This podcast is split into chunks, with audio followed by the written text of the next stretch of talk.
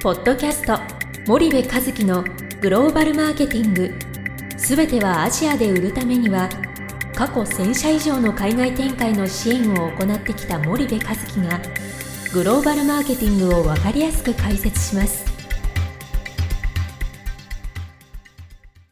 こんにちはナビゲーターの東忠夫です。こんにちは森部和樹です。森部和樹の新刊この一冊で全てがわかるグローバルマーケティングの基本が出版されましたぜひお近くの書店 Amazon でお求めください。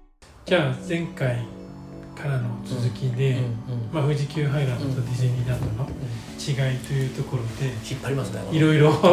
まあでも身近で面白いと思うんですよね、うん。聞いてる方も、ぜひね行ってみてほしいんだよね、はい本当にね。僕の言ってることがね、はい。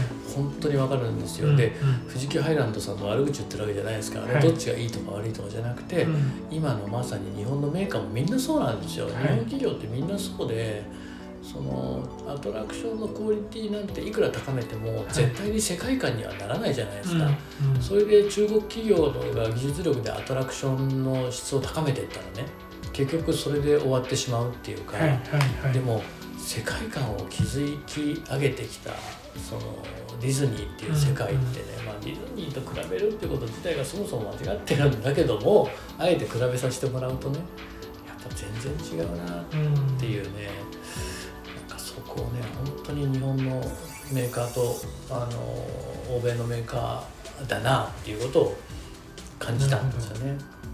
それをまあいろいろ話していただいたんですけども、うん。まとめると、うん。そこのどの部分に、まあ、日本企業の製造業と重なる部分があって、うん。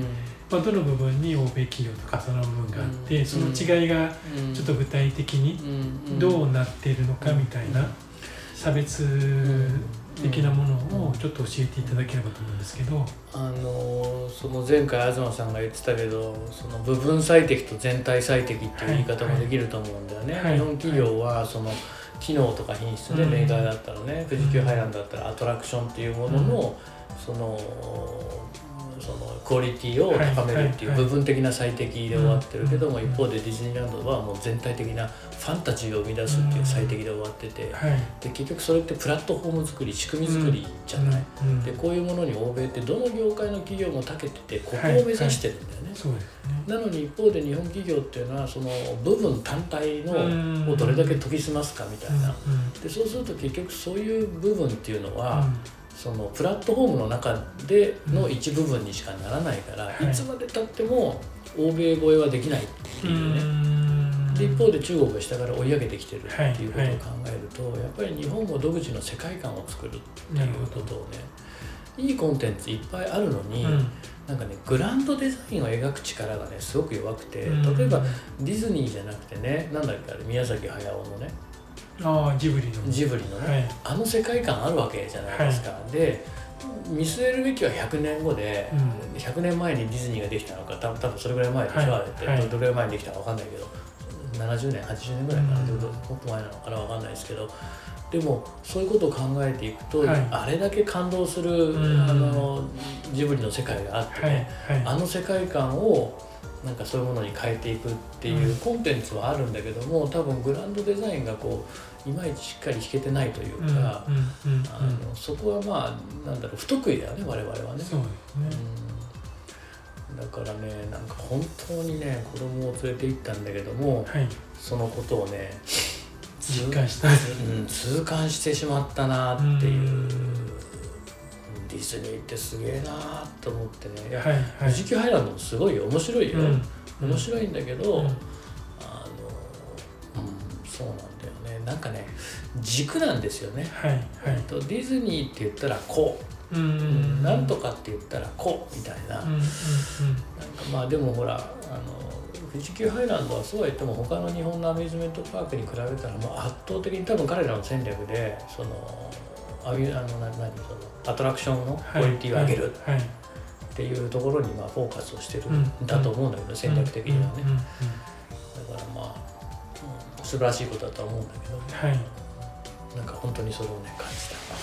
そんなあのあれでした経験でしたわかりました。じゃあちょっと最後にまとめていただいて終わりたいと思うんですけども、はい。はい、えーデディズニーすごい。わかりましあのディズニーに、えーなろうとかって言ったら、たはい。怒られちゃうのかもしれないけど、はいはい。でもなんかそういうことでもう物を売ったってしょうがなくて、うん。その世界観、はい。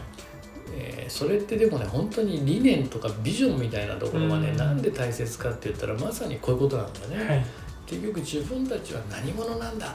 うん。何のために何を実現する組織なんだっていうことがうん。もう明確だからはい。それ以外のものは全部排除でしょ？うんでそれをひたすら追求していくはい。っていうことがその世界観を作ってるわけなので、うんその物の品質とか機能にもう価値はないですよということを、えー改めて感じた。そんなあの週末でございました。わかりましたじゃあ森部さんあれ？今日はありがとうございました。はい、ありがとうございました。本日のポッドキャストはいかがでしたか？番組では森部和樹へのご質問をお待ちしております。皆様からのご質問は番組を通じ匿名でお答えさせていただきます。podcast アットマーク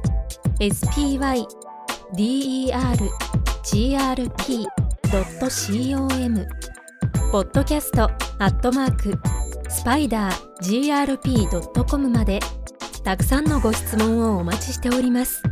それではまた次回お目にかかりましょう。ポッドキャスト森部和樹のグローバルマーケティング。この番組はスパイダーイニシアティブ株式会社の提供によりお送りいたしました。